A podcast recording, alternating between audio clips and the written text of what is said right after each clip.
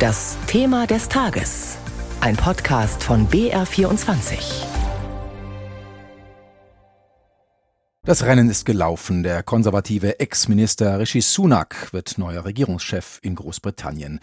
Diesmal ging die Kür des Kandidaten in nur wenigen Tagen über die Bühne. Die Tories verzichteten diesmal auf ein langwieriges Verfahren mit Urabstimmung der Basis. Das hatte ihnen zuvor Liz Truss beschert, die glücklose Kurzregentin, die viele schon vorher als völlig ungeeignet für das Amt gehalten hatten und die nach nur 44 Tagen von den eigenen Leuten vom Hof gejagt wurde. Nun soll also der smarte Finanzexperte Sunak an die Spitze der Tories rücken und er hat damit automatisch Anspruch auf das Amt des Premierministers. Was ist von ihm zu erwarten? Das wollen wir gleich klären mit unserer London-Korrespondentin Gabi Biesinger. Zuvor aber erst einmal ein paar Details zur Person.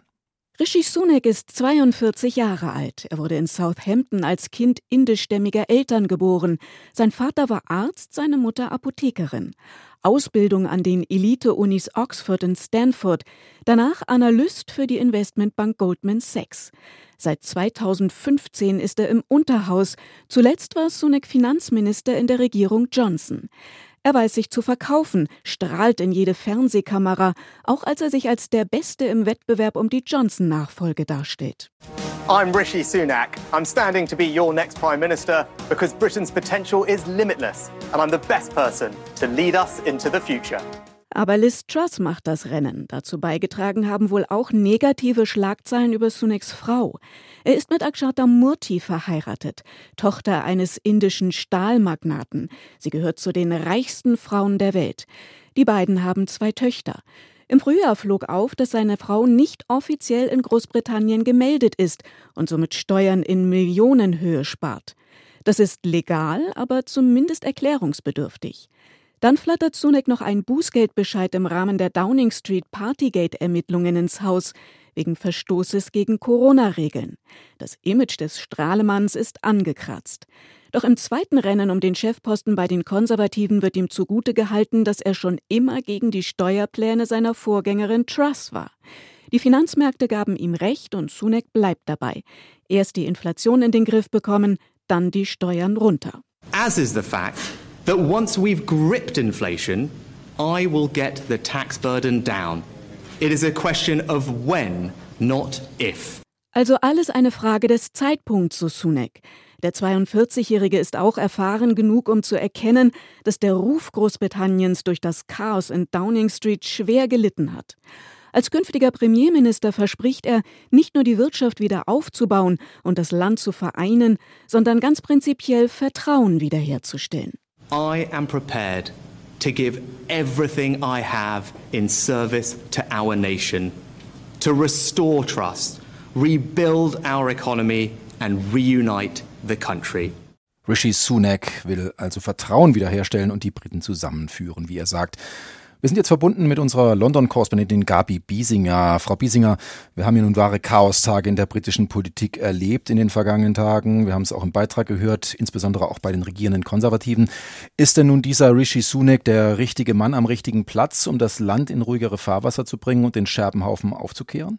Ja, das hoffen natürlich alle und viele. Und ähm, ein Parteifreund Unterstützer hat ihn hier als calm, confident und competent beschrieben. Also er ist ruhig, er ist selbstbewusst, aber bringt eben sehr viel Kompetenz mit. Und es klang ja eben im Beitrag auch an. Er hat ja das Finanzchaos vorhergesehen im Wahlkampf gegen Liz Truss, das sie dann mit ihren Trussonomics angerichtet hat. Und insofern hat er da jetzt schon mal eine sehr gute Visitenkarte mitgebracht, dass er das äh, vorausgesehen hatte. Und ähm, ich glaube, äh, er hätte jetzt, wenn er besonnen handelt, alle Chancen, ähm, einen Unterschied zu machen zu dem, was vorher passiert ist. Nominiert ist er ja jetzt nur von den, in Anführungszeichen, nur von den Tory-Abgeordneten im Parlament in Westminster. Seine Vorgängerin Liz Truss musste sich ja damals noch einem Votum der Parteibasis stellen. Die beiden waren ja Konkurrenten. Ist dann das als Legitimationsbasis jetzt äh, genug oder nicht noch dünner als beim Fall von Truss? Äh, es wird ja grundsätzlich diese Art der Legitimation total in Frage gestellt, vor allen Dingen von der Opposition. Ähm, und bei äh, als Truss und äh, Sunak aufeinander trafen, da war es ja so, dass die Fraktion für Sunak gestimmt hatte und es war dann die Partei Basis, die dann für Truss entschied. Und ich meine, jetzt hätten wir nur einen Kandidaten gehabt, den hätte jetzt vielleicht die Parteibasis noch bestätigt oder auch nicht bestätigt. Das wäre dann wieder eine Frage gewesen. Aber die richtige Legitimation, sagen ja viele und vor allen Dingen die, äh, die Opposition, wären Neuwahlen, weil ähm, die konservative Partei ja seit den Wahlen 2019 jetzt zum zweiten Mal jemanden aufs Tapet schiebt, der nie gewählt worden ist vom Volk. Mhm. Und ähm, insofern äh, ist das natürlich ein etwas fragwürdiges Verfahren. Wie sieht man das dann denn bei, bei der Bevölkerung das Ganze, wenn äh, die Labour Party sagt, das Richtige sei eigentlich Neuwahlen? Gibt es Umfragen darüber, ob das Volk auch dafür wäre, jetzt nochmal zu den Urnen zu gehen? Also ich würde das daraus ableiten, dass die Labour Party bei den Umfragen so stark führt. Also wir haben hier ja äh, ungefähr 30 Prozentpunkte oder sogar mehr zwischen Konservativen und Labour, ähm, dass sich Labour abgesetzt hat gegenüber den Konservativen und äh, die äh, konservative Partei würde wirklich vernichtend geschlagen, wenn es jetzt Neuwahlen gäbe. Und ich glaube, der Hunger der Bevölkerung ähm, zur Wahl ohne zu gehen wäre grundsätzlich schon da. Aber das werden die Konservativen eben aus diesen Gründen nicht zulassen. Es sind noch zwei Jahre in dieser Legislaturperiode zu überstehen und sie werden jetzt eben alles versuchen, ob sie das Ruder da noch irgendwie rumreißen können. Jetzt hat ja Sunak auch ein gewisses Imageproblem, abgesehen davon, dass er indische Wurzeln hat, was ja mittlerweile bei den Konservativen offenbar kein Problem mehr darstellt. Aber er gilt als etwas abgehoben. Er gilt zu den reichsten äh, Briten äh, auf einer Liste von der Sunday Times. Er hat ein Faible für teure Markenkleidung. Hält man das nicht für zu abgehoben jetzt, gerade jetzt in der Krise? Das ist natürlich ein Punkt, der ihm auch immer äh, vorgeworfen wird. Er ist doppelt so reich wie King Charles III., eben durch die Firmenanteile seiner Frau an einem indischen äh, Technologiegiganten.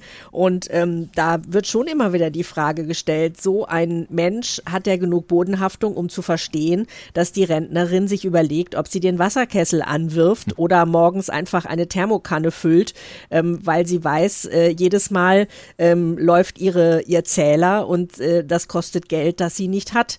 Ähm, er versucht immer äh, herauszustellen, dass er ja eine Mittelklasse-Herkunft hat. Also als er als Kind aufgewachsen ist, war er nicht in der Welt der Superreichen unterwegs. Sein Vater war Arzt, seine Mutter Apothekerin, haben wir ja eben schon gehört.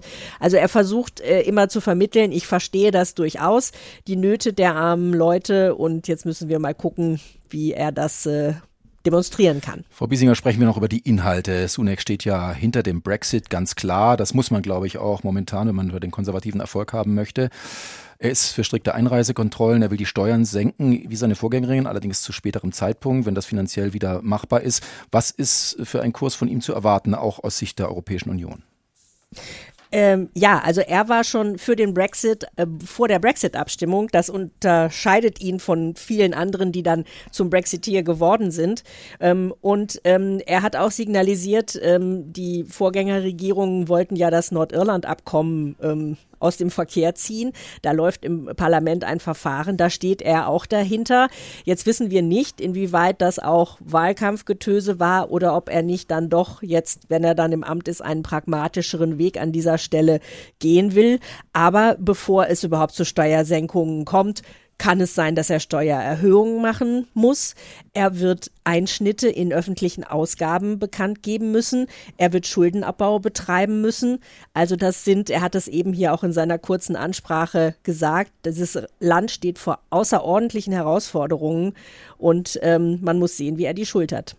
Zum Abschluss müssen wir noch auf einen Mann zu sprechen kommen, äh, der das Ganze begleitet hat, der sogar als möglicher Nachfolger seiner selbst im Gespräch war zum Schluss, nämlich äh, wir müssen von Boris Johnson sprechen. Kehrt er womöglich dann doch noch zurück, äh, wenn auch Sunak scheitert, oder zieht er jetzt künftig aus dem Hintergrund die Fäden? Nein, also er hat das in seinem trotzigen Statement, mit dem er gestern Abend ausgestiegen ist, ja aus dem Wahlkampf nochmal ganz klar gemacht äh, und geschrieben, äh, ich bin überzeugt davon, dass ich 2024 für die konservative Partei die Wahl gewinnen könnte. Und äh, also er hat sich bei Liz Truss nicht eingemischt in deren Regierung. Ich nehme an, er wird sich auch jetzt schön zurückhalten. Aber auf jeden Fall steht er als Retter in der Not bereit, wenn die konservative Partei sich wieder in die Bredouille regieren würde.